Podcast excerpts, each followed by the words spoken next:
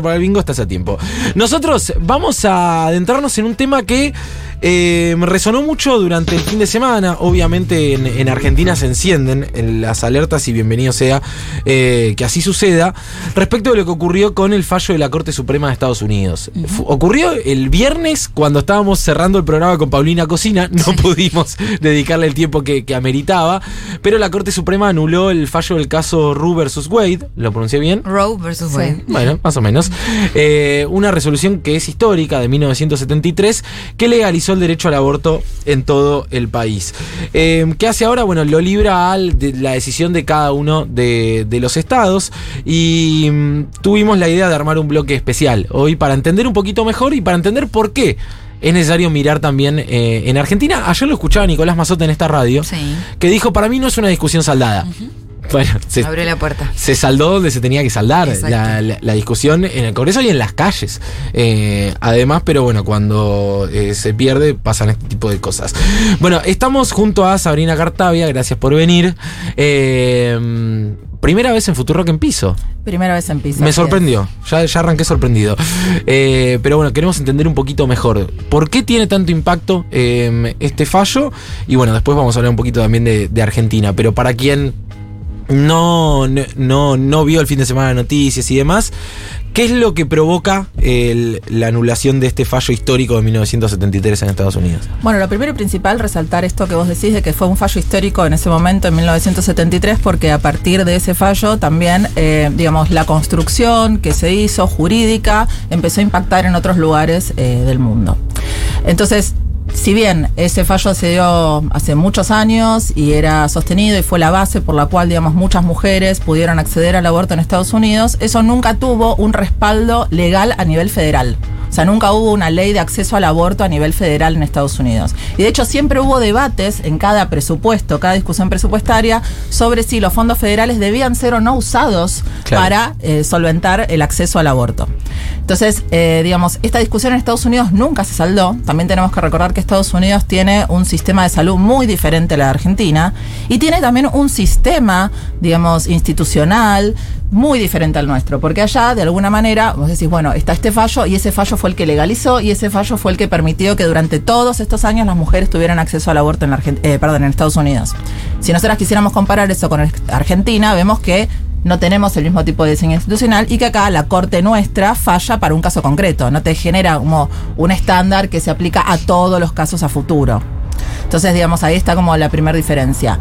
Y esto viene a ser, digamos, un golpe muy duro en Estados Unidos, con una Corte Suprema que ahora está compuesta, gracias, digamos, a la influencia de Donald Trump en su último mandato, por una mayoría conservadora, donde se vienen cositas. O sea, este fallo fue una de las noticias, pero también me parece que es muy, muy, muy importante resaltar que una semana antes había salido el fallo que liberaliza la aportación de armas de fuego en el espacio público. O sea que vamos viendo que en Estados Unidos esa corte conservadora y también ese tipo de diseño institucional, donde la corte te termina de alguna manera marcando el rumbo jurídico general, empieza, digamos, a generar problemas cuando esa corte está compuesta por núcleos conservadores.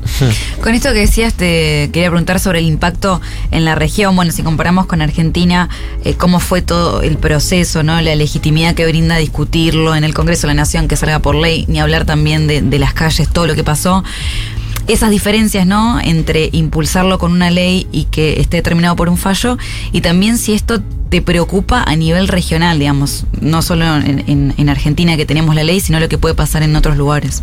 Bueno, me parece que esto sí es, digamos, algo a lo cual hay que tener atención y mirarlo muy de cerca, porque también sabemos que los movimientos conservadores de alguna manera se organizan y lo que hacen es copiar estrategias. Argentina, desde el punto de vista, digamos, legal, no, no creo que tengamos un problema, pero sí quizás miraría con atención Colombia, que tiene un diseño institucional muy similar al de Estados Unidos, donde la Corte, eh, a principios de este año, en el 2022, legalizó también el aborto a través de un fallo judicial. Entonces ahí sí me parece que en esos contextos donde las, eh, las cámaras de diputados o las cámaras de senadores, o sea, el, núcleo de representación eh, a nivel de los legislativos son muy reacios, se ha visto como una oportunidad meter este tema en eh, las cortes. Entonces Colombia las dos eh, instancias que tuvo de liberalización del aborto fueron a través de fallos judiciales. Argentina es diferente. Argentina, digamos, tiene desde 1921 una ley, la teníamos, que permitía el aborto por causales, cuando el embarazo era producto de violencia sexual o cuando, digamos, ponía en riesgo la vida o la salud de la mujer o de la persona gestante, con muy poca o nula implementación durante muchísimos años. Tuvimos un proceso de cada vez mayor implementación, muy acompañado del movimiento feminista, que se organizó en una campaña, como fue la campaña por el aborto, que tenía dos objetivos, hacer cumplir la ley que ya teníamos y por otro lado, digamos, ir por más, claro. ir por más. En ese contexto nosotras tuvimos un fallo que fue muy eh, beneficioso para nosotras, que fue en el fallo FAL del 2011, donde la Corte cierra una discusión jurídica que era la constitucionalidad de esta permisión del aborto y nos deja también, digamos, abierto a seguir adelante. Pero ahí también parece que es interesante analizar quizás cuáles eran las razones que daba Roe versus Wade para legalizar el aborto, que no tienen nada que ver con las razones que se dieron en la Argentina. Y básicamente el núcleo es el derecho al privacy, que si se puede, se podría llegar a definir como el derecho a ser dejada sola.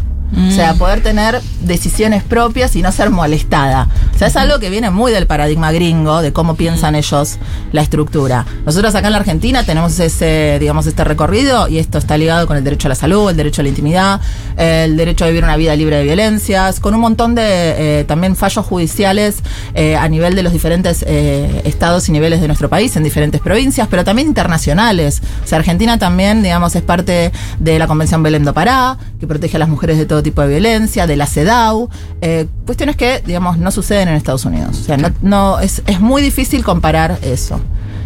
Eh, pensaba, bueno, es in- son incomparables las situaciones de los distintos países, pero pensaba, nosotros en Argentina también tuvimos un retroceso cuando, cuando no se aprobó la ley el- eh, hace poquito, en 2018, ¿no? 2018. 2018. Eh, y después magnificamos, hicimos mucho más grande el movimiento en las calles, hicimos mucho más grande la resistencia. ¿Crees que puede pasar algo como que podemos exportar esa experiencia y que se transforme algo en las calles de allá y que algo cambie? Bueno, ellas están muy organizadas, las gringas. No sé si se acuerdan, pero cuando asumió Trump hicieron una mega marcha a Washington, que fue, digamos, muy recordada. Inmediatamente se organizaron y fueron a la puerta, digamos, de la corte. Y también quizás ahí lo que me parece interesante para poder, digamos, pensar algún paralelo, si se quiere, con la cuestión de la organización social, pero no solo de la organización, sino del valor político electoral de esa organización, es que Biden que viene muy, muy, muy vapuleado, las encuestas le dan muy mal, viene con mucho descrédito y con mucha impotencia a nivel política, salió a decir que en las elecciones legislativas este es un tema central y que votar, digamos, por eh, los demócratas va a garantizar el acceso al aborto a nivel federal porque evidentemente van a llevar adelante el impulso de una ley a nivel federal, algo que es histórico y que nunca se hizo hasta ahora en Estados Unidos. Claro. Así como se aprobó en Argentina, digamos, tratarlo en el Parlamento estadounidense. Pareciera esa que es la estrategia y también Biden me parece que quiere sumar apoyos políticos, esto, en una gestión que viene muy mal y también en un país que tiene un- una, digamos, institucionalidad eh, muy diferente a la nuestra, donde ya de plano, o sea, no es obligatorio ir a votar. Entonces, Sí, sí, sí. digamos, la desmovilización que existe frente, digamos, al fracaso de, de la gestión de Biden, a, digamos, todas las cosas que, que le reclaman sus votantes, esto también pareciera ser una oportunidad para ir organizando una masa electoral que se movilice para, bueno, defender el derecho al aborto. Ahora, sí, sí me sorprendió ver el fin de semana la, la reacción conservadora, ¿no? A, a nivel local. Eh, veía, no sé, bueno, de- declaraciones de Javier Milei y, demás, o, muchos eh, antiderechos celebrando como una victoria, como un triunfo propio, eh, este fallo retrógrado de la Corte Suprema Conservadora de Estados Unidos. Por eso yo abría bloque y decía qué puede pasar a, nivel local. Bueno, Sabri lo explica muy bien. Estamos con Sabrina Cartavi acá discutiendo y viendo cuál es el alcance, ¿no? Qué, repercusión puede tener.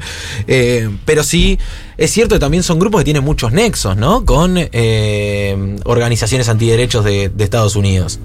Sí, ahí, digamos, yo lo que vería es, digamos, pueden haber diferentes estrategias que para, digamos, querer dar vuelta a esto. Una estrategia puede ser la judicial, ¿no? Digamos, quiero que se declare la norma actual que existe como inconstitucional. Inconstitucional, claro. Esa estrategia ya la desarrollaron inmediatamente después de que se aprobó el aborto en el Congreso. Presentaron eh, recursos en todas las provincias, digamos, a ver en cuál le iba bien, y en todas le fue mal. Entonces eso ya es un primer dato a tener en cuenta. O ¿Le fue mal entonces en primera instancia? No, o- en primera instancia te puede ir bien en Siempre hay alguna, hay- siempre, Siempre hay algún juez eh, con la camiseta puesta. Claro, sí. Pero bueno, después ya cuando vas a instancias eh, superiores, y aparte es muy divertido a veces ver cómo suceden estas cosas. De repente ves un juez que se está a punto de jubilar y te manda un fallo que es cualquier cosa. Claro. Sí, sí, y como, bueno, pero ya hace fue. la última patriada, ¿no? Como la última patriada van y lo hacen. Pero por suerte después ya tenemos las cámaras y las cortes a nivel provinciales son más, eh, digamos, son más respetuosas del derecho, por decirlo de alguna manera. Claro. Claro. Eh, no, y pienso también con lo que decía Sabri de, bueno, las decisiones que fue tomando la Corte, una Corte muy conservadora, ligada a las armas, creo que también con los fondos públicos de, de cuestiones religiosas. Eh, uno ve este tipo de decisiones y le genera angustia, le genera enojo, pero también hay toda una conquista y un avance, eh, como decíamos, tanto en Estados Unidos, acá, digamos, en distintas regiones, eh, que también ponen un freno a, a ese tipo de cuestiones. Entonces se mezcla, digo, por un lado el camino judicial y toda la norma, y por otro lado también la realidad, las calles, lo que sucede en el día a día. ¿Cómo ves esa situación y la posibilidad de que se siga avanzando también en otros derechos adquiridos, por lo menos en Estados Unidos? Bueno, a ver, eh, me parece que en, ese sentido lo que tenemos que ver es que siempre que hay un avance va a haber una reacción. Eh, los movimientos feministas, bueno, si lo pienso en Argentina, ya vienen, digamos, con un gran avance y obviamente eso genera reacciones si lo traemos, digamos, a esta gente que estuvo festejando y viendo la oportunidad de, bueno, encender otra vez eh, la mecha de, de esa discusión. Eso por un lado. Después, digamos, en Estados Unidos, esto que pasó eh, no es ninguna novedad. Es que recién pudieron tener la fuerza suficiente para hacerlo a partir de la designación de Trump en la Corte Suprema de estos jueces. Pero esto es algo que es un proyecto político que está desde el 73 instaura- instaurado. No pudieron hacerlo hasta ahora. Claro. Pero ahora pudieron. Y además cuando vos ves el fallo no se privaron de nada. O sea, llega a tener argumentos tan ridículos como que hay que no existe este derecho al aborto porque en realidad también existe el derecho a las, de las personas a adoptar. ¿Eh? Eso lo dice el fallo. O sea, no se privaron de nada. Son doscientas y pico de páginas donde no se privaron de decir cualquier cosa. Entonces es muy interesante ver cómo esto, ¿no? Cómo esos diseños institucionales y cómo de repente dejar que un grupo pequeño de personas eh, tomen decisiones que en realidad, de alguna manera, eh, deberían ser llevadas al Congreso. Pero bueno, también hay que ver en qué momento y qué estrategias fueron eh, posibles llevar adelante. No vamos a decir que lo del 73 estuvo mal, Claro. de ninguna manera, o que se olvidaron durante todos estos años de llevarlo al Congreso, quizás no daba la relación de fuerzas para hacerlo. Claro. Igual siempre pienso cómo igual la base de la desigualdad sigue estando. En Estados Unidos no es gratuito el derecho al aborto. O sea, digo, Claro. más allá de todo lo que ahora mm, sucedió, igual sigue habiendo una base de desigualdad muy importante y no estuvimos hablando mucho de eso estos días, me parece. Sigue siendo fuerte esa desigualdad. Sí, digamos, el acceso a la salud en Claro, generales, en digamos, general. no es gratuito para las personas. Es muy difícil acceder a servicios de salud cuando vos no tenés dinero. De hecho, hay muchas historias de vida de personas que, no teniendo cobertura, digamos, de salud, en- se enferman, se endeudan y caen en la pobreza por eso. Eh, y de hecho, digamos, lo que se sabe es que esto va a afectar a las que más afecta siempre todo, ¿no? Que son a las mujeres más pobres de la sociedad. Van a ser las latinas, van a ser las afros, o sea, las que tengan mayores problemas para acceder al aborto y las que no vivan en los estados que son más bien progresistas de Estados Unidos. Porque también lo que tenemos que pensar es que por el diseño institucional que tiene Estados Unidos, ahora cada estado va a regular. Claro. ¿no? Que es cómo quiere seguir. Y, y en ese mm, en, en esa división, en ese cada estado en el rompecabezas, eh, son 26 estados que mantendrían eh, el aborto y otros que, o sea, es mitad y mitad casi o ni siquiera. Ay, sabes que no miré el mapa, habría que verlo, está disponible de lo que se están comprometiendo a hacer, pero los más poblados estarían, o sea, California, estarían eh, sosteniendo. Sosteniendo. Bueno, Pero Te- eso- Texas ya sabemos, chicos. Texas ya sabemos que nos va a ir mal. De hecho, no sé si saben, pero hay todo un movimiento que está haciendo, está pidiendo eh, irse de Estados Unidos, como el Brexit. Bueno, se viene el Texit. Claro. Eh, ahora estamos con eh, Sabrina Cartavia, abogada feminista, jefa de gabinete de la Subsecretaría de Políticas de Género y Diversidad Sexual de la provincia de Buenos Aires. Eh, en Argentina, en cuanto a números, eh, desde la implementación de la IBE, ¿cómo venimos? Venimos bien, siempre falta más. O sea, siempre es eh, lo mismo. Siempre se puede estar mejor, digamos, ¿no? Eh, pero bueno, sí, se viene implementando. Vemos que eh, en determinados territorios, acá también viste cómo funciona el federalismo. Argentina también es un país federal, no federal como Estados Unidos, federal a nuestra manera, pero las competencias en salud sí están, digamos, puestas en cabeza de los estados federales, con una superrectoría del Ministerio de Salud de Nación, pero ahí también vamos teniendo variables, ¿no? Donde sabemos que no todas las provincias, eh, primero, tenían armado eh, ya una plataforma que les permitiera eh, brindar acceso al aborto. Tenemos algunos lugares como Ciudad Autónoma de Buenos Aires, el sur de nuestro país, eh, la provincia de Buenos Aires, donde ya había efectores que estaban haciendo abortos, los que eran los abortos legales en ese momento, por violación o por riesgo para la vida o la salud. Sobre esa base después se empezó a implementar el aborto legal, pero por supuesto digamos, lo que sabemos que es que siempre falta. ¿no? Claro. Siempre hay que ir por más, siempre hay que tener más profesionales, eh, más equipamiento, más medicación. Y en cuanto en el día a día, no sé si tienen ese registro, pero eh, cómo está haciendo la implementación en cuanto también a, eh, sabemos que a veces en algunas provincias hay algunos impedimentos, algunos, bueno, los llevan a la justicia, pero otros me imagino que se darán tal vez en, el diario, ¿no? En acudir al sistema de salud y poder encontrar algún tipo de, de resistencia. ¿Tienen esos casos o por suerte no se dan tanto, funciona bien? Existen, por supuesto, resistencias y también, digamos, ahí está la voluntad de los diferentes estados en ir eh, avanzando en limpiar esas resistencias. Pero sí, por supuesto que existen. O sea, te puede pasar hoy en día y esas resistencias no están solamente en el médico que tiene que practicar, eh, la- hacer el aborto en concreto, sino que te puede pasar de que vos, no sé, por ejemplo, llamás a tu obra social, pedís un turno y que la recepcionista de la obra social por teléfono te responda, acá no hacemos eso, cuando en realidad se hace. Sí. Entonces vemos que es el, el camino del acceso siempre tiene múltiples vallados. O sea, no pensemos solamente que es que una institución eh, tenga un profesional de la salud brindando el acceso al aborto, sino que esto, digamos, se puede dar en diferentes instancias del cadena. acceso al sistema de salud. Claro. Sabri, te pregunto algo que pareciera que es nada que ver, pero me parece que tiene cierta relación eh, en esto que estamos hablando de cómo eh, ningún derecho está asegurado o las conquistas hay que seguir militándolas. Lo del lenguaje inclusivo de hace poco, de la reta, no tiene directa relación, pero sí en un punto tiene que ver con, con las identidades, con la ampliación. ¿Cómo lo, cómo lo viste y qué pensás de, de eso que pasó? Eh, Bueno, a ver, para decirlo, Lisa Llana es un cachivache.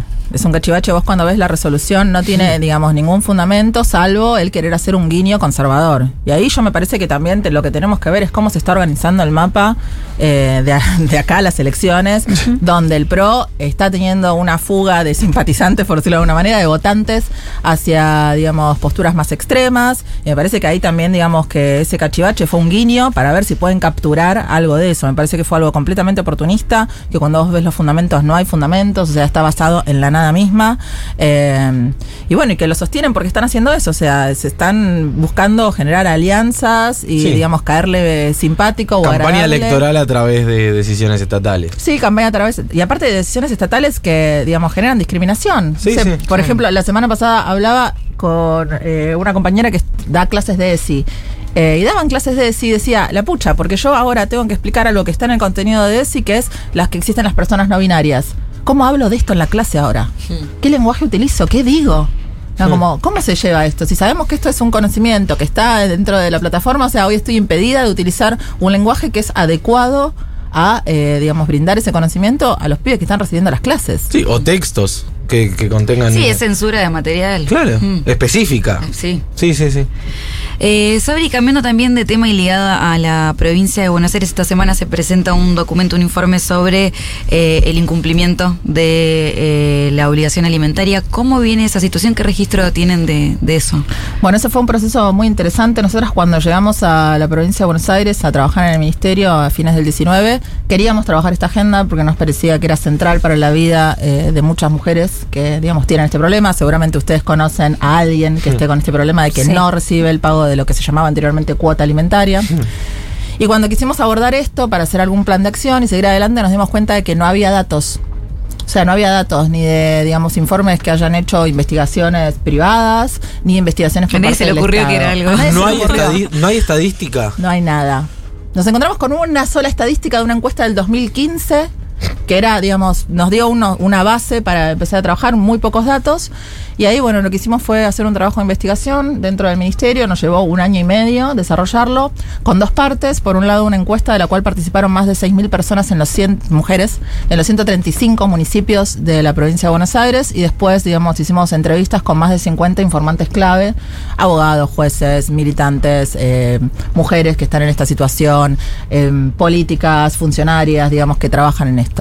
Y eso nos permite tener un mapeo muy certero de dónde están los obstáculos y los vallados eh, para acceder a la obligación alimentaria y a partir de eso generar también, digamos, un plan de acción, un paquete de medidas que va a estar presentando la ministra Estela Díaz el próximo miércoles a las 14 horas. Se va a poder ver por YouTube. Bien. Eh, bueno, y esperemos que alguno de ustedes pueda venir a la presentación. No, pero eso es súper importante lo No. que decís porque.